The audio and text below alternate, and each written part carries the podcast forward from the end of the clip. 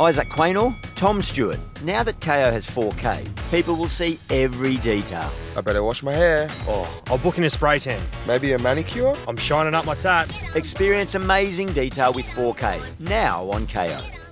Hey, I'm Ryan Reynolds. Recently, I asked Mint Mobile's legal team if big wireless companies are allowed to raise prices due to inflation. They said yes. And then when I asked if raising prices technically violates those onerous two year contracts, they said, What the f are you talking about, you insane Hollywood ass? F- So to recap, we're cutting the price of Mint Unlimited from $30 a month to just $15 a month. Give it a try at mintmobile.com slash switch. $45 upfront for three months plus taxes and fees. Promo rate for new customers for limited time. Unlimited more than 40 gigabytes per month. Slows. Full terms at mintmobile.com.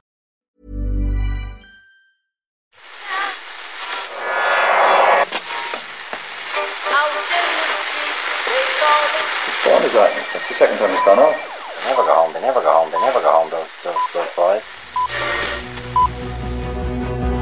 England defence in a mess. John is going for the high ball, trying to knock it down for Houghton. Goal! And they've scored! Ray Houghton! Oh, Whelan! Oh, Ronnie Whelan has done it! Ronnie Whelan has scored a goal to grace any footballing occasion. We're a small country and listen, we're up against it, but let's not just go along for the sing song every now and again. You can see the fear on our puny opposition's faces. They know the Norse hellfire that awaits them. So warned the English language magazine in Iceland, Reykjavik Grapevine, Murph, at RVK Grapevine on Twitter before the game. Yes, I uh, presume in and around the uh, kickoff. Did they go with Nordic or Viking there? Sorry. They went. They went for Nordic goalie like the cliff face at Drale. The only thing that will destroy him is centuries of coastal erosion. They continue during the game. they could probably uh, handle 90 minutes then. I You can imagine how excited they got when Birkir Bjarnason stuck the ball in the Portuguese net. Well, I got pretty excited. And now we smite them into tiny pieces of dust and destroy their goal with a ball set on fire by our volcanic thunder. Would all. I mean, you know, it's not exactly the smiting to end all smites. These guys were great. Don't worry though, Murph. I know you think that they might take their eye off the ball afterwards, the Iceland team, but no. This is but the first chapter of our Euro saga. Now our players frolic in the French fields and regain their heavenly energy. People should follow at RVK. Is that the what a bad list? at RVK Grapevine on Twitter if you get a chance. It's Wednesday's Irish Times Second Captain's Euros podcast. Paul McGrath to come later. We're going to get his take on what's going on with Ireland and particularly maybe Ciaran Clark, the own goal, his performance in general, whether or not things uh, Shane Duffy would come in. I actually think Clark played okay uh, overall, but just the uh, I suppose the defensive approach to Zlatan, which is quite successful, and whether or not that's something similar to what's needed against presumably Lukaku and all his buddies this weekend. And we'll salute Gareth Bale's metamorphosis into a master media manipulator. Gorgeous George. Gorgeous George Bale. Uh, he just says something, and then all the journalists go running back to England and go, Hey, did you hear what Bale said now? The lit- he's just gone and said that no England players would get in the Wales team. And Bale's just breaking himself, breaking down laughing Yeah. at the turmoil that he's um, that he's managing to create. So we'll chat about that ahead of Wales England tomorrow. But yeah, let's check out the TV commentary of Birkir Bjarnason's equaliser.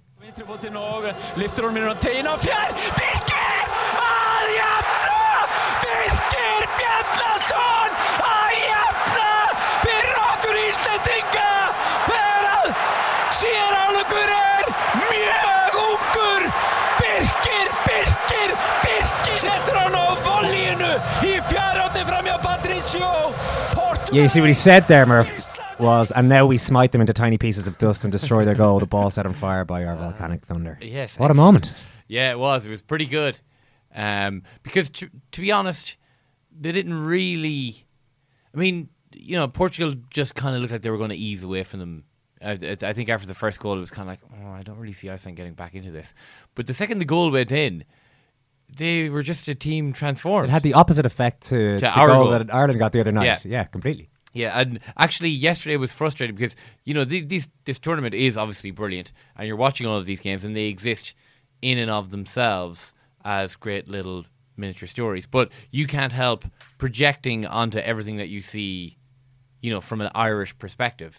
So to see how Hungary handled Austria yesterday, scored the goal, and then just kind of just kept going, just kept playing, kept doing the things that got them in the lead in the first place. I couldn't get that out of my head. I was thinking about Ireland as watch as I was watching Hungary do that to Austria, and uh, Yeah, it was kind of something similar as well with Iceland. I mean, it like the instead of retreating to their 18 yard box and deciding to defend. Now they did do that in the maybe in the last 10 minutes or so, but they played really really well in the second half, and it's a pretty ridiculous story. I met all of all the Twitter, of course, because of you know Ronaldo coming out like a spoiled child after. Oh yeah, okay. If you, if you want to get into that, Murph, we'll do that. Pretty. I do want to give ice. Uh, in fairness, I actually I know sometimes you can say, oh no, if, if you're talking about Ronaldo, it's taking the gloss off the Iceland victory in some Oh, no, way. d- no, this this is the best part. This Yeah, is, it is, yeah. Iceland have managed to really piss Cristiano Ronaldo off and bring out There was a great story. all all, all the prickishness of Cristiano Ronaldo. Yeah, there, there was that great story in. Uh, we've I think mentioned it a couple of times on the show. Barney Ronay went to Iceland and wrote a, a really good piece for the Guardian.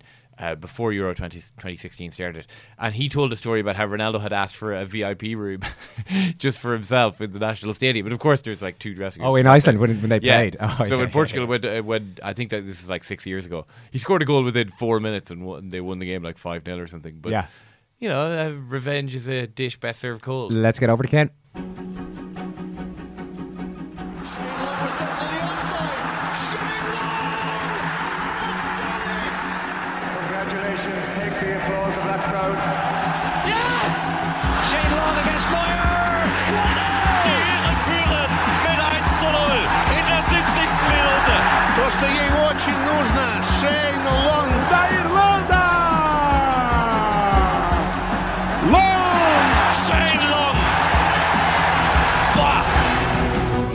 Oh, Ronaldo took it in good grace anyway, Ken. Oh, it's amazing. You know, it's just so. What he said was so stupid that it was actually. It was quite revealing. It was sort of revealing um, about, uh, you know, Ronaldo, the kind of world that he lives in. Um, he clearly had absolutely no idea who or what Iceland, you, you know, were. It's like to him, Iceland are just another one of these, you know, random countries that every so often come up, you know, that he has to play against.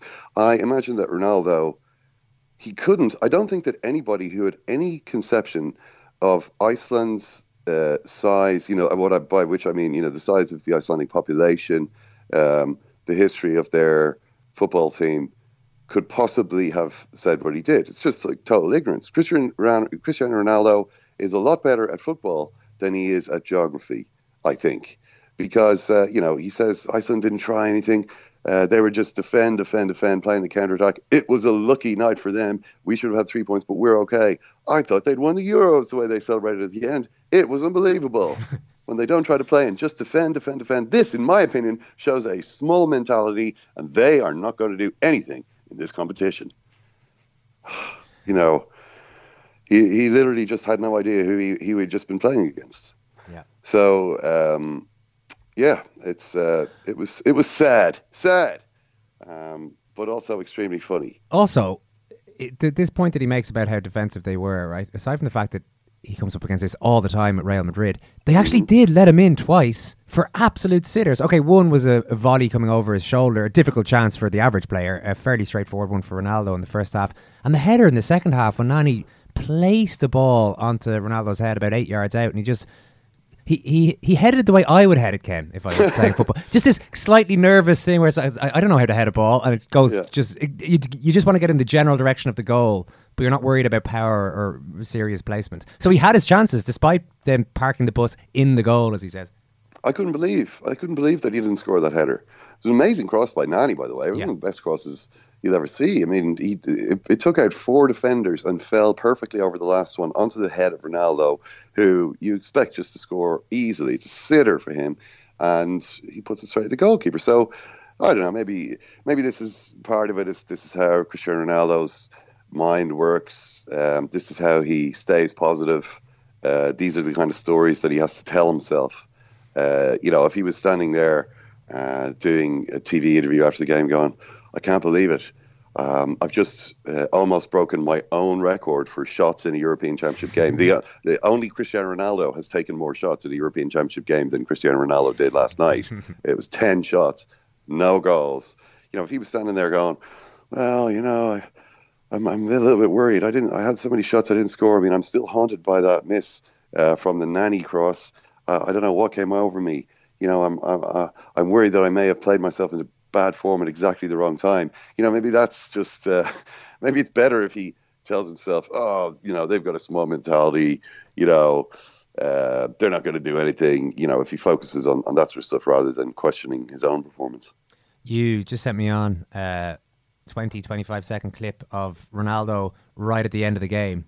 Um, well, I there were some people making the point. Oh, he didn't shake hands. He actually is shaking this guy's hands. He's just refusing to hand over his jersey by the looks of things. Well, well, I think what he's doing. uh, I mean, it is, it is quite funny. Uh, the Icelandic player, essentially, the, the game has the final whistle has just gone, and Ronaldo was Ronaldo was complaining at the referee because you, you could see his mood deteriorated a lot during the game. I mean, he was smiling like a maniac. Uh, you know, every time uh, every time he saw Ronaldo in the game, he had this big uh, grin on his face.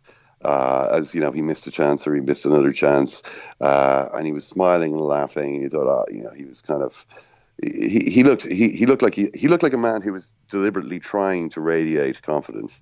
Um, then things started to get turn a little ragged, particularly after the goal, and you could see him uh, his mood his mood really went down. So at the end of the game, he was shouting at the referee because obviously the referee was part of this conspiracy against Portugal. Um, the Icelandic player is immediately uh, is immediately there behind him, kind of tapping him on the shoulder. And Ronaldo ignores him a couple of times. Um, and then, yeah, he, but the tapping is persistent. He's like, hey, hey, hey, you know, can I have your shirt? And Ronaldo kind of looks at him, this sort of lordly glance, uh, looks away. And the guy's like, oh, oh you know, can I, can I get your shirt? Uh, and Ronaldo just gives this the tiniest little gesture, which I think is meaning inside. You know what I mean? Basically, I'll, yeah, I'll, I'll give it to you. I'm not gonna I'm not gonna be seen swapping shirts at you right now, but I will give you the shirts uh, later on if you go and wait for me in there. So that's what he seemed to be uh, doing. Uh, and I guess maybe that fed into his small mentality take. Although I'm sure Ronaldo gets that a lot, and I'm sure that's one of the, one of Ronaldo's favorite things about the game is when other players come up to him like you know fans and tourists and uh, and beg for his uh, shirt at the end of matches. They did seem, as Murph said, Iceland did seem to get such a burst of energy from the goal. I mean, that's you would have thought what a goal probably should do for a team. It's as though they needed to be. They actually started okay, maybe first few minutes, but then for the rest of the first half, they they were looking a little bit loose and ragged at time times, just offering nothing in attack. Whereas uh, it just seemed to change as soon as they got the goal. I mean, not Yeah. I mean, obviously Portugal still had a few chances after that, but but nothing major. It wasn't as though it was a complete hang-on job by Iceland. Portugal didn't do anything though. You know, I mean, I, I thought I thought Iceland Iceland played exactly as you would expect them to play. I mean, the only reasonable way to play against Portugal, what are they going to do? You know, I mean, are they, are they going to push up to halfway and, and leave, you know, 40 metres of space for Cristiano Ronaldo to run into? Obviously not. You know, it's just ridiculous. you know, they did exactly what you would have thought they would do. They nearly scored a couple of times apart from their goal. I mean, they looked, they were managed to be dangerous when they got forward. Um, there was really early chance for Sigurdsson. There was another chance after the goal. Um, so I thought it was just an excellent performance by them. Portugal have the same problem that they always have. They don't have. The, it's amazing that they can't produce a centre forward. Well, it's also they, they, they apparently have a bit of a shortage of central defenders because Ricardo Carvalho still plays for them, which is amazing. the fact that he's still playing international football, uh, twelve years after he joined Chelsea as an already mature professional. I was expecting to see Paulo Futre where, Yeah, where- jogging out after Ricardo Carvalho. what is going on? Like, where, where are the rest of the Portuguese? You know, why, why are they not producing? But you know, as a uh, centre forward, is they, they seem to always have had this problem. And obviously, they've got Ronaldo, and you think, well, why doesn't he do it? But he just doesn't want to do it. You know, they've the Portugal. I mean, Real Madrid have asked him to play in that position. Portugal really have needed him to play in that position, and he just doesn't want to do it. He says, "No, you know, I want to be on the left. I want to. I want to be able to see the game." Ronaldo likes to start on the edge of the game and sort of cut into it. But this is it, this is to an extent why Cristiano Ronaldo, you know, not to want to take up a, a pretty bore, uh, pretty tired uh, discussion, but this is why he's just never going to be as good as Lionel Messi. You know what I mean? He doesn't he doesn't want to take on the responsibility of actually running the game for his team, even when he's by far their best player, which he is. But he's he's kind of still content to be like this this peripheral player, a guy who gets on the end of the moves and scores the goals. I mean, okay, he had plenty of shots last night, but he's not really involved in the general play. He doesn't affect the game when you know unless he's shooting. That's I mean, I mean, okay, he scores a phenomenal number of goals. I mean, you you, you ultimately would take that, but I, I just think that he could do more for Portugal. I think Portugal actually need him to do more, and his refusal to do that is one of the reasons why they, like Iceland, will do nothing in this competition. Well, Ken, Portugal, as you say, they've often struggled to match a lot of their approach play with a top class centre forward. Maybe they could do it, seeing there's any way to any way to get all Adam. Well, how do you pronounce his surname, Murph? The Hungary player, Adam Sa- Sa- Sally. Is that what it is? Yeah, I mean, I don't know whether that was just an accommodation by the commentators that I was listening to yesterday, where it's like we could try and, you know, go a little more Hungary on this, a little bit more Hungarian on this, but they're just going to call him Sally. Well, we're forgiven for not knowing his name. He didn't score a goal for either club that he represented last season in the entirety of the season. Hmm. Hasn't scored for his country for a couple of years. he hasn't done enough to merit our attention until yesterday. Until it's true. yesterday, Ken. What a goal! Oh yeah, great goal, great great interplay to get through, and amazing celebration as well, uh, where he ran to just directly behind the goal, where the black shirted Hungarian hardcore fans were congregate, congregated. Did you see some of the brutes in that crowd? Brute is a good word for them, Ken. they were brutes. Actually, I have to say that was uh, I was watching the game with uh, with Stephen Doyle, and that was that was his word. And I said, I I, I must remember that. Yeah. I must- I must remember that word. Uh, but he was also saying it's amazing, isn't it? How Hungary score a goal and then don't panic and actually improve. It's like uh, they, you know, they score, they take the lead, and it seems to fill them with more confidence. I suppose a little bit like you were saying about Iceland, and make them actually more dangerous. Uh, you know, they, they until then I thought they'd been hanging on in the game a little bit. Not that Austria were great. I mean, Austria wasn't very heartening to see. Austria look so average, given that they're one of the teams standing between us and that uh, cherished place at the World Cup in Russia. Um, the one everyone wants to, the one nobody wants to miss. uh, Russia 2018, and Austria are one of the teams, along with you know Wales and, and Serbia, who uh, are trying to stop us uh, get there. And it looks, based on what they do against Hungary, as though they are a very average team. I mean, a couple of uh, good. I mean, obviously Alaba, an outstanding player. You know, Arnautovic can be good if he if he's you know up for it on the day. Otherwise, you know, they, they did not look like a special team. They obviously had that really sickening moment where their fans thought they'd equalise, but in fact, all that was happening was one of their players was getting sent off, and then they conceded a, another goal on the counter attack late on. But yeah, the, the um, uh, fan ultra culture looks to be alive and well in Hungary, even if we haven't heard too much from their uh, actual international side in in several decades. When he jumped into that gang of brutes, Sally, I, I was concerned for a second that he might regret it straight away because they were big, strong men. They were brutes, after all. And it looked as though they were never going to let him go. Yeah, they Uh, didn't want to let him go. He You're was so kind of thinking, precious this, to this them. guy might be here for two, three minutes. It takes a long time for that euphoria post goal to wear off. But then I thought, halfway through it all, I thought, oh no, he's enjoying himself because look, he's just taken the hat off one of them. He took your man's hat and stuck it, tried to stick it on his own head. Yeah. In the middle I- of all this, amazing I- little touch. I wouldn't have wanted to have been the you know the, the fifth official standing behind the goal. You know the referee just getting into the, the you know the, the the mic link. If you could just get in there and you know get those players out of there, that'd be great. Listen, they'll come out in their in their own time. Any more thoughts on Ireland, Sweden, Ken? Since Well, I, I just just Yeah. on your man, um, Sally. Sally is as uh, as we we've decided to uh, call him. incorrectly, yeah. I imagine that at some point during that 59 match uh, scoreless streak, uh, some of the comments he might have been hearing from those fans behind that goal were not entirely complimentary. I mean, imagine you know Daryl Murphy was to play 59, 59 matches without a goal and then score a crucial goal, you know, against uh, England in the Euros, which is which is kind of the equivalent for Austria of score or Hungary of scoring against Austria. Maybe not. Maybe that's it's not an exact, um, you know, analogy, but it, obviously the two countries have a have a complex historical relationship, and Austria did lord it over Hungary for uh, for a considerable stretch of their history. Um, most strikers who go uh, 60 matches or so without scoring uh, don't remain popular with all of the fans. So maybe when you do get a big goal like that, uh, the inclination is to milk the moment for all that it's worth. Any further reflections on Ireland against Sweden? Um, fans, fan, The fan, uh, fan interactions. there's a lot of funny videos, Yeah, a lot of funny say. videos. A lot of well, singing of ABBA. all the- There was a Swedish guy who learned Aaron Levine, learned, learned the words Aaron Levine, and belted it out in a pub. much to the joy of the Irish contingent there. Oh yeah, God, isn't there, is there anything Irish fans would love more? But I do, I do think it's kind of funny. There's like this, this kind of uh, post-masculine vibe to uh, to a lot, a lot of the stuff. You know, like these camp sort of songs, uh, ABBA, and Westlife, and um, you know, I mean, there was the kiss cam in the stadium uh, at halftime, which caused much hilarity. Right.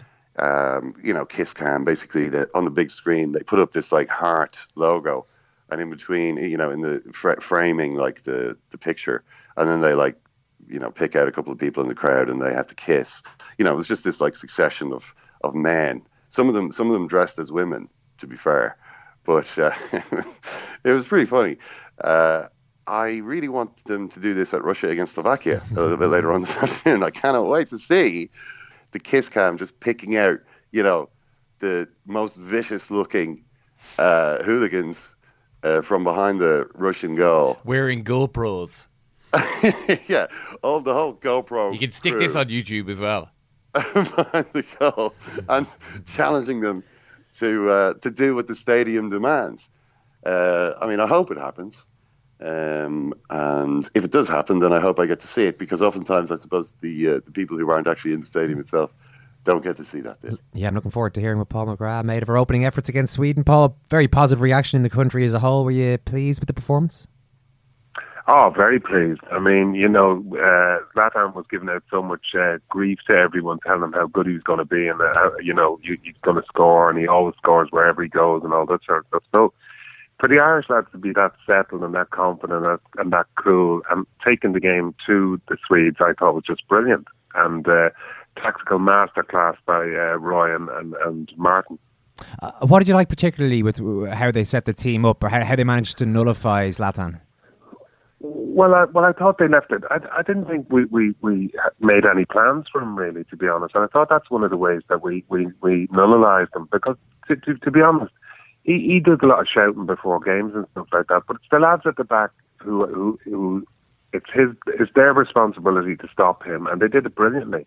You know, he wasn't, he wasn't even in the game too much. So, and while you know he's a danger, you have to believe that you've got the likes of. Um, you know, John o, John O'Shea and, and the experience of John and people like that, that they can delegate people to go go and attack him in the air. They can delegate people to get round him.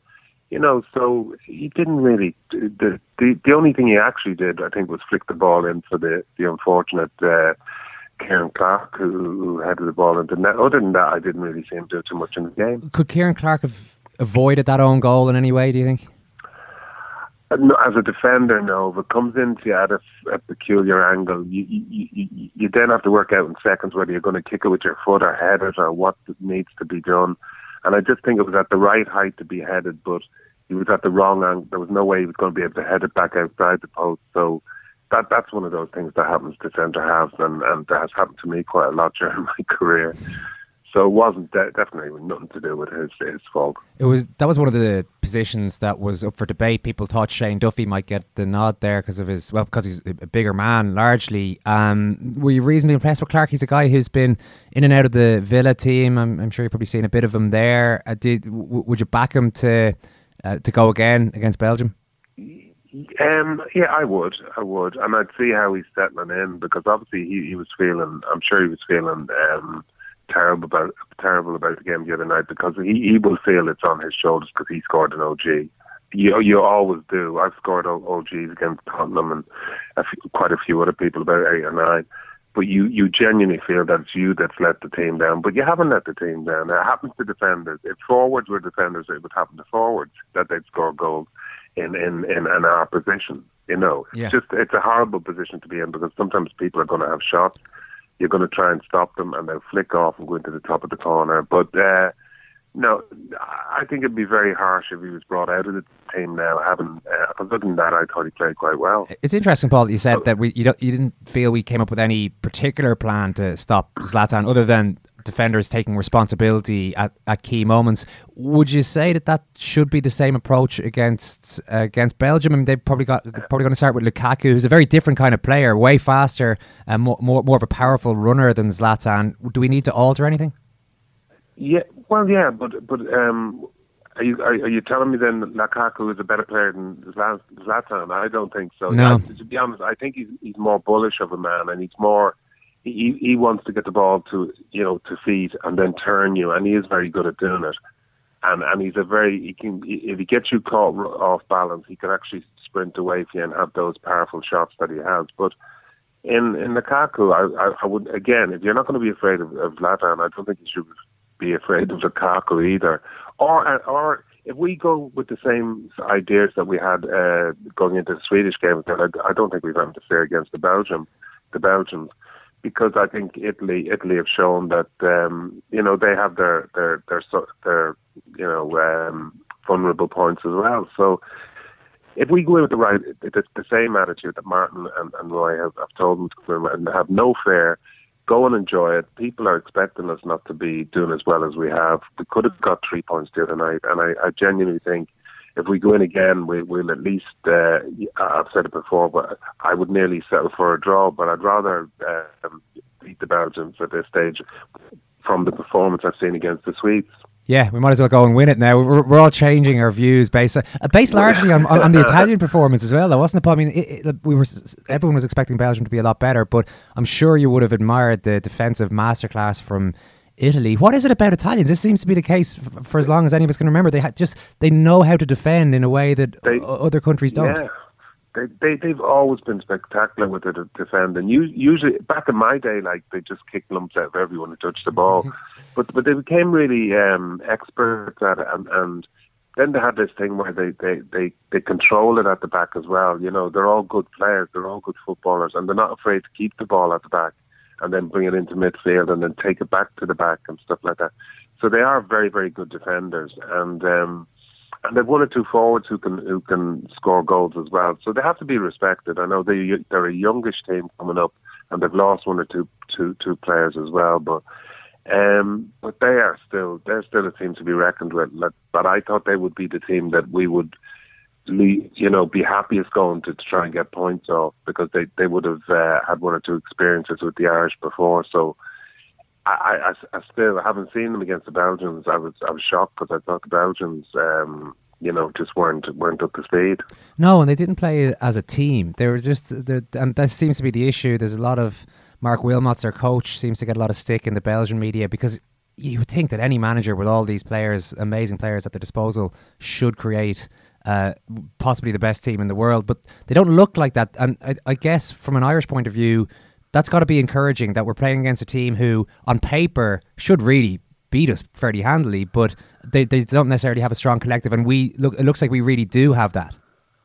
Yeah, well, exactly. I think um, Gareth Bale was talking about it, as well. That w- when you have a team who's who's really invested something over the qualifiers and become a team, become a team who play for each other, work for each other, and, and sprint around for each other, then I think they, you know, people fear them simply because you you don't have to be wonderful footballers and that, but we've got great footballers as well. Well, Wes Hoolahan uh, scoring that goal the other night, it was a magnificent goal and and and and the way we worked it in there to get that goal. I mean, Ireland are on the up, you know, and and no matter how good, uh, uh, how many good players you've got on your side, you can talk about the Hazards and the Fellaini's and the this, that, and the other. But they don't seem to just, they- they're a little disjointed. I don't think anyone knows who to give the ball to so that they can have De Bruyne as another one. They they all seem to want to pass the ball back off to the, to the next person and say, you go get the goal. I'm, you know, I, they just don't seem to be gelling as a team at the moment, and that's going to suit Ireland down to the to, to the ground. Hopefully, the Belgium team aren't listening to this, Paul, and uh, pinning it up on their on their on their dressing room walls. But are you predicting? Are you going to go all the way and predict a victory? Um, yeah, I, I, I honestly am. I'm, I'm, I'm gonna, I'm gonna say that Ireland, if, if they start the way they did against uh, Sweden, uh, then I think Belgium are in for a, a horrible day, really, to be honest, because we won't be letting people play. That's for sure. Good man, Paul. Listen, uh, love the confidence and enjoy the game. Thanks a million. Uh, listen, take care of yourself. Thanks for the call. Bye bye. That's a good point by Paul. If you're if you're not going to get too head up as an Irish management team about the threat posed by Zlatan Ibrahimovic, why worry about you know about putting too many plans in place for Lukaku? Let's just keep this. I don't want to say laissez-faire approach to tactics, Ken, but maybe let's just you know let's just keep focusing on what we need to do ourselves rather than worrying too much about the opposition.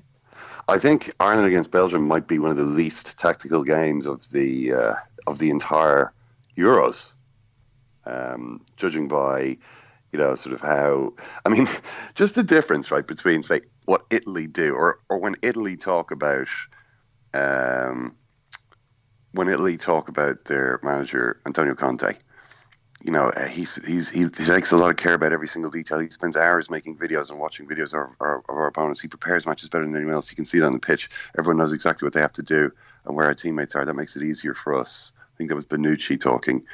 Um, Bonucci, who set up the first Italy goal, that brilliant um, pass from halfway. Um, but you know, so who was it? Uh, Matteo Darmian saying he's so well organised. Uh, we're so strong at the back um, blah blah. He'll be a big success in England. But like they always are emphasizing this uh, tactical uh, work that Italy do, hours and hours of training uh, and tactics. Belgium, on the other hand, um, not really so much. Marc Wilmots' attitude appears to be more. The important thing is the spirit in the side, and there's no great tactic in the sky. Let's say um, seems to be his approach. Whereas Ireland, of course uh, just seem to mainly do light recovery sessions. Uh, you know what I mean? Uh, you know, Ireland tactically have looked have looked decent. Yeah, I don't think we've been ripped apart uh, in the way that Belgium arguably were the other night by by Italy. You know, so there's certain you know there's a certain amount of solidity there, but I, I, think it's obviously a different approach. Maybe that's a reflection of the differing cultures of the players. You know, Italian players are, are used to that. They enjoy doing that, and if they're not doing it, they feel as though something is wrong. They start getting anxious. Whereas if Ireland players, if Irish players, or you know maybe Belgian players, uh, are required to do uh, you know hours and hours of tactical training, maybe they start to uh, you know maybe the attention starts to, starts to drift a little bit. I mean, have you seen what Wilmots was saying incidentally about Italy? No. That's, it's amazing, you know. It's uh, they Italy. Italy didn't play real football this is this is a favourite thing Wilmots likes to do when his team lose. He did it after they played, uh, lost to Argentina in the quarterfinal of the World Cup, and he was all about, oh, Argentina just sat there, they didn't play, you know, they're not all that good, and you're like, you know, you're the one that's out of the World Cup. You shut your mouth.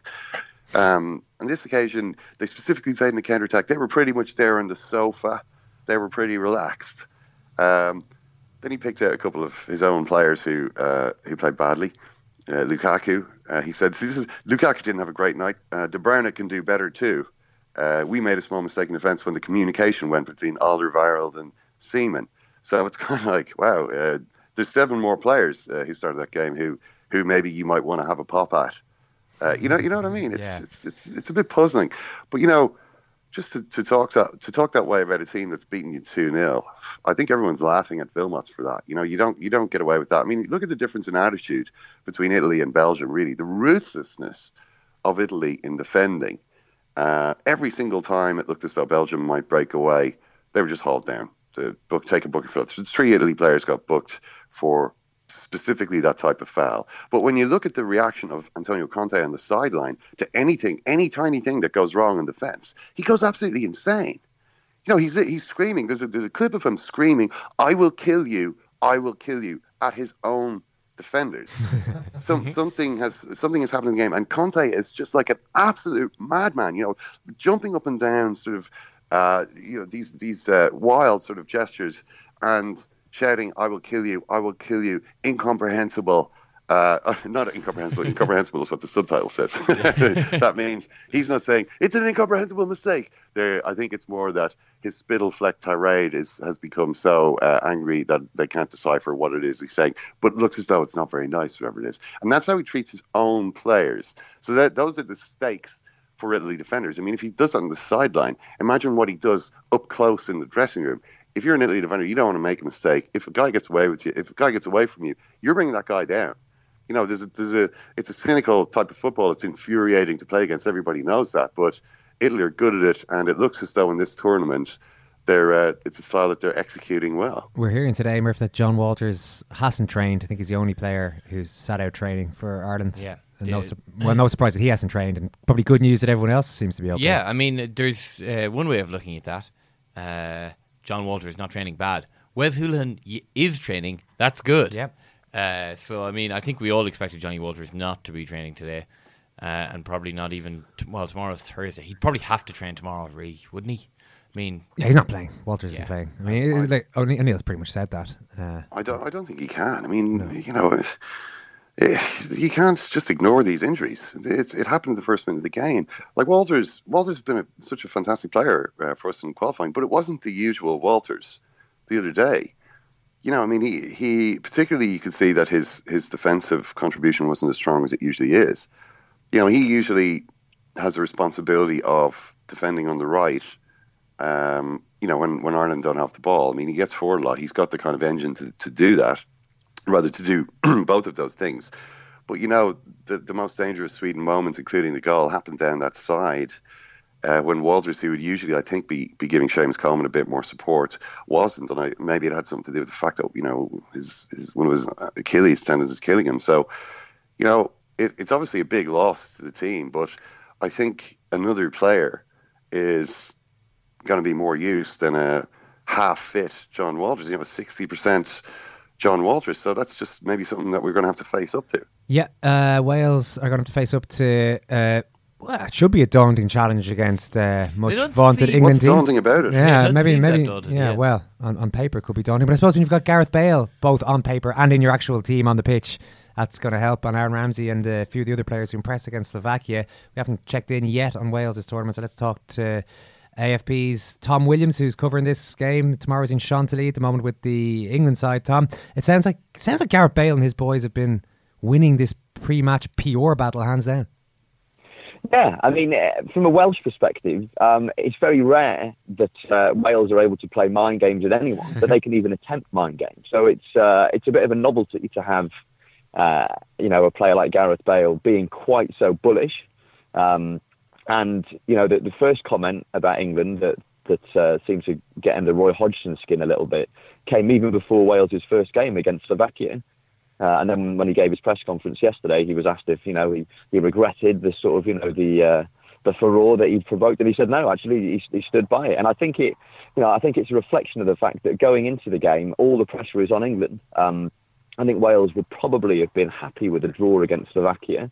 Um, had you offered them that before the game, but having won and with Russia having dropped points, uh, you know, uh, England having dropped points against Russia rather, uh, you know, England go into the game really needing to win, uh, whereas Wales, you know, uh, there's no pressure on them whatsoever. So this is, you know, I think this is this is Bale, uh, you know, just trying to trying to ramp up the pressure a, li- a little bit more. Yeah, and it struck me that even for Roy Hodgson to have to address this idea, and Jack Wilshere was asked about it as well, this idea that Wales have more passion than England, even having to answer it and saying anything is, uh, it's almost that's almost an immediate victory for Gareth Bale. That's all he wants. Just just get them, just give them something extra, an, an extra little layer of stress ahead of the game.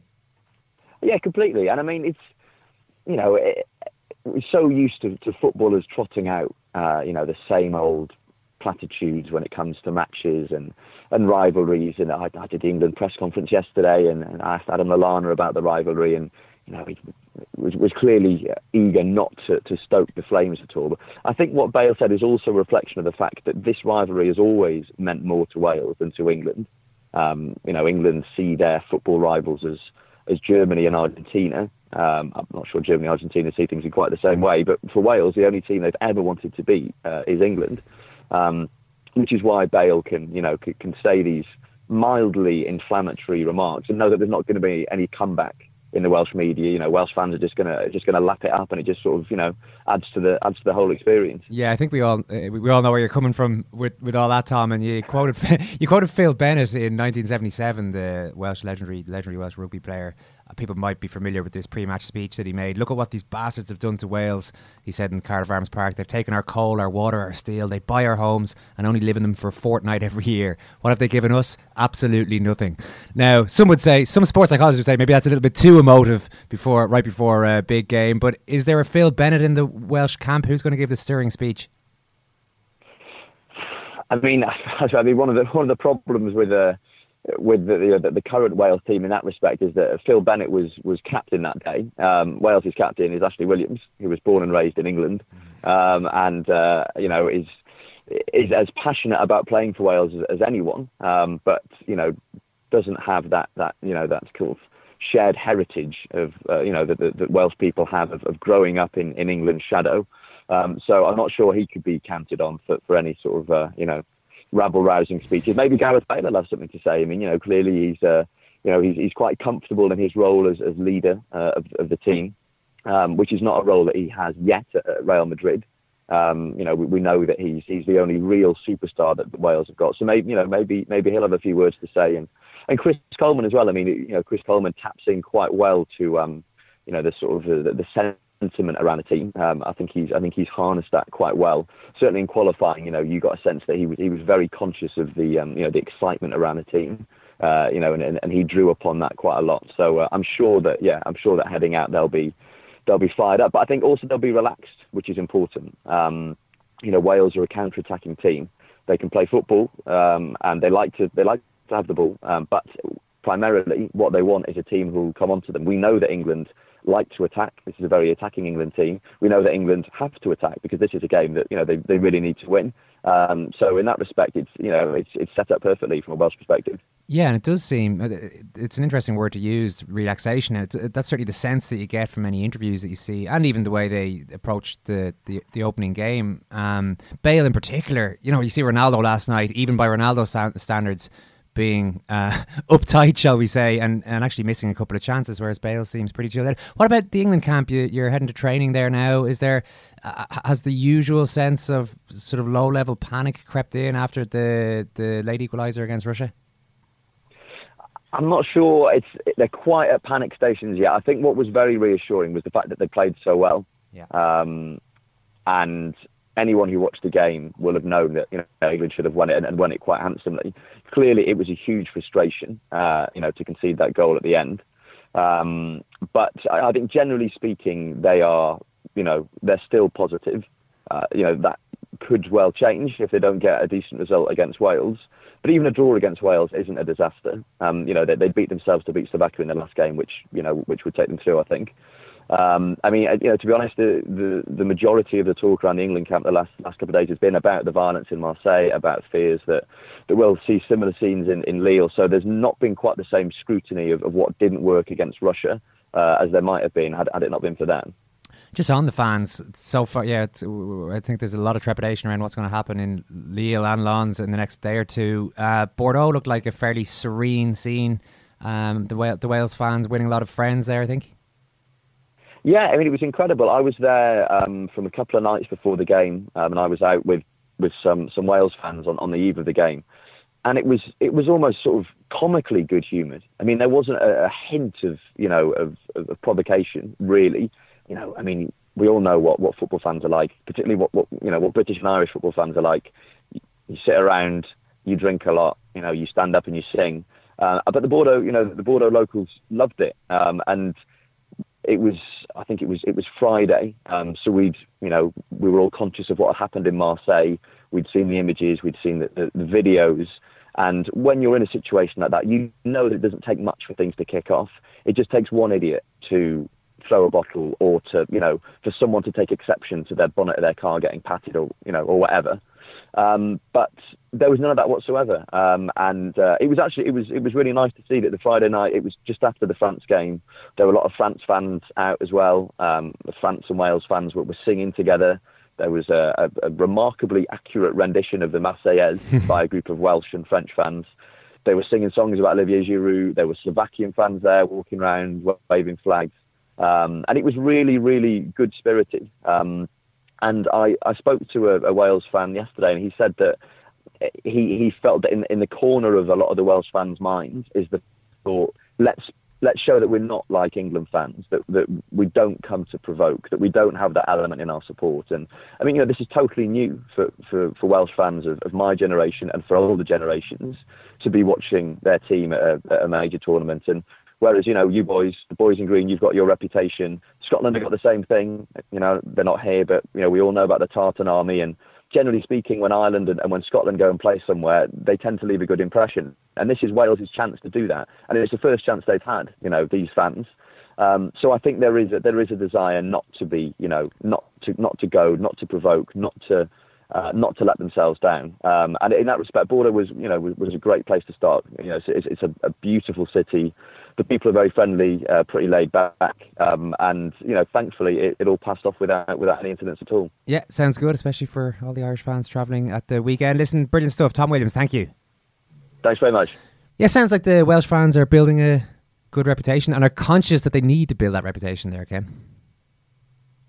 Yeah, um, uh, well, I mean, I suppose Welsh supporters abroad have a reputation from rugby, particularly in this country. You know, I imagine it's not as though France is totally unused to uh, hordes of Welshmen um, descending uh, at various at various times. I'm never aware of any.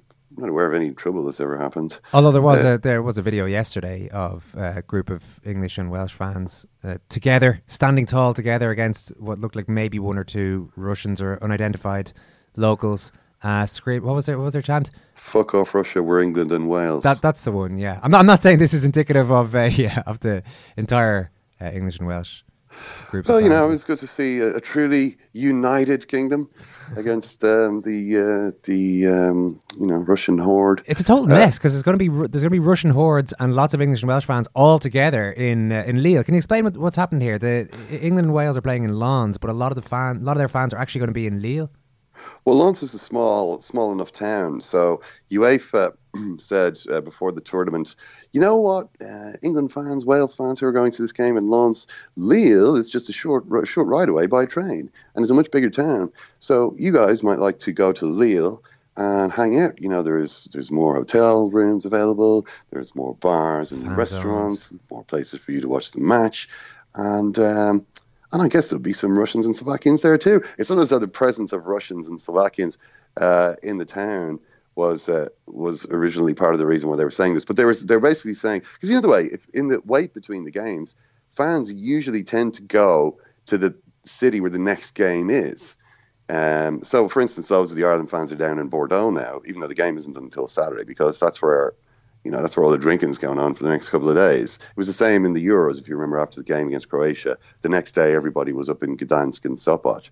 Um, so England fans will all have gone up to uh, Lens slash Lille. Said, oh, you know, have you seen your UEFA? Said Lille, and Lille is where the uh, Russians who have just been who've just been uh, battling them down in Marseille all are. In fact, all the nations of the group uh, are together in Lille at this moment. And let me see, what time? Yeah, I mean, we're not even into the afternoon yet, but once we do get there, that was the time that they. I mean, Russia at least have a game at uh, at uh, three o'clock, three o'clock uh, local time. That is. Um, so you know maybe that will uh, that will keep things quiet for that period. I mean, UEFA have, have obviously said we're going to throw we're going to throw England and Russia out if there's any repeat of these uh, fan disturbances, but they're careful to note that those are only disturbances that happen inside the stadium. What happens in the town is of no concern to UEFA. So really, all the bad stuff, the the, the really bad stuff, uh, was what happened in the was what happened in the city in Marseille. Um, but the bit that the only bit that UEFA are concerned about was the charge at the very end from the Russian supporters. You know, where you saw the England England supporters fleeing any way they could could get out, and also a flare that was fired. I mean, did you see the flare? You know, it was actually fired across from the Russian end into the into the stand where which mainly England fans were sitting in. Uh, that's the kind of stuff that UEFA doesn't like because it's under their jurisdiction, or that's the, that's the stuff that they're prepared to accept responsibility for. So it will be interesting to see if there's any repeat of that from the Russian fans, because you know, in that case, UEFA have, have said we're gonna we're gonna throw you out. I'm sure that's the last thing they want to do. This is the the host country for the next World Cup.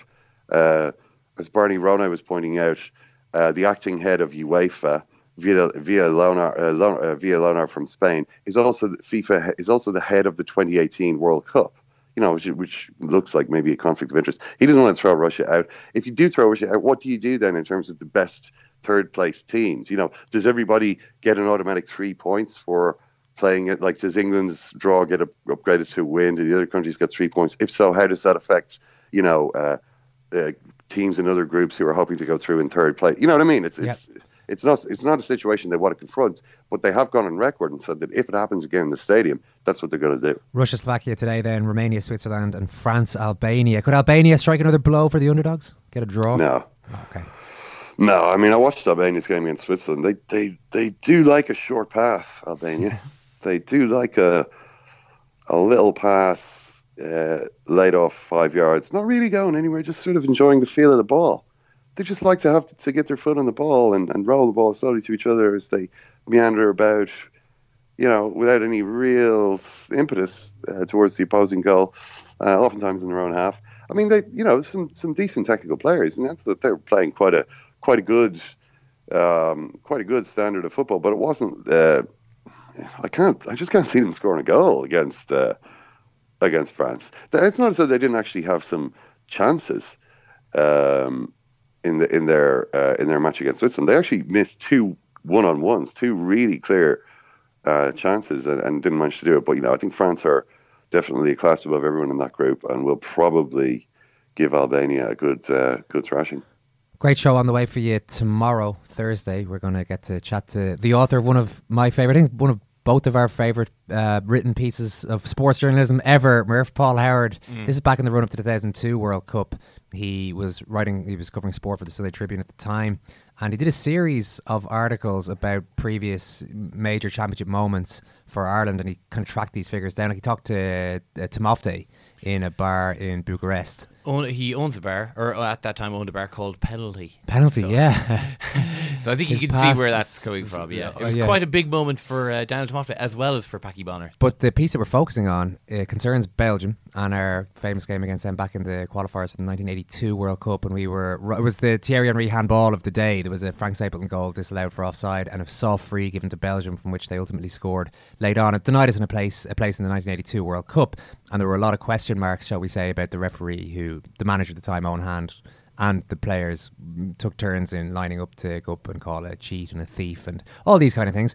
Uh, anyway, uh, many years later, before the 2002 World Cup, Paul Howard tracked the man down, went to Lisbon, not only chatted to him, but went back to his apartment and put in Eoin Hand's copy of the videotape to uh, just to look over exactly what had happened on that fateful day and Just what to transpires jog, is just jog the gentleman's memory. it jogged the gentleman's memory. Uh, somewhat conflicted memory, it turns out. It was a really good piece. Um, I can't wait to talk to Paul Howard about his recollection of that day uh, of meeting that referee. Who can re- who can remember what happened in these matches years ago? Anyway, oh, is that the time he said, glancing at the twenty-seven thousand uh, euro diamond encrusted Rolex?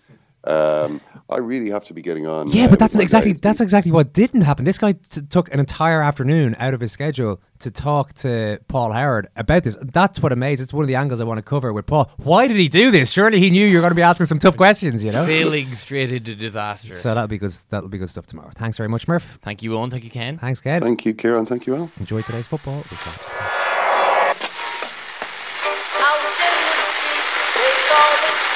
That's the second time it's gone off. They never go home. They never go home. They never go home. Those those those boys.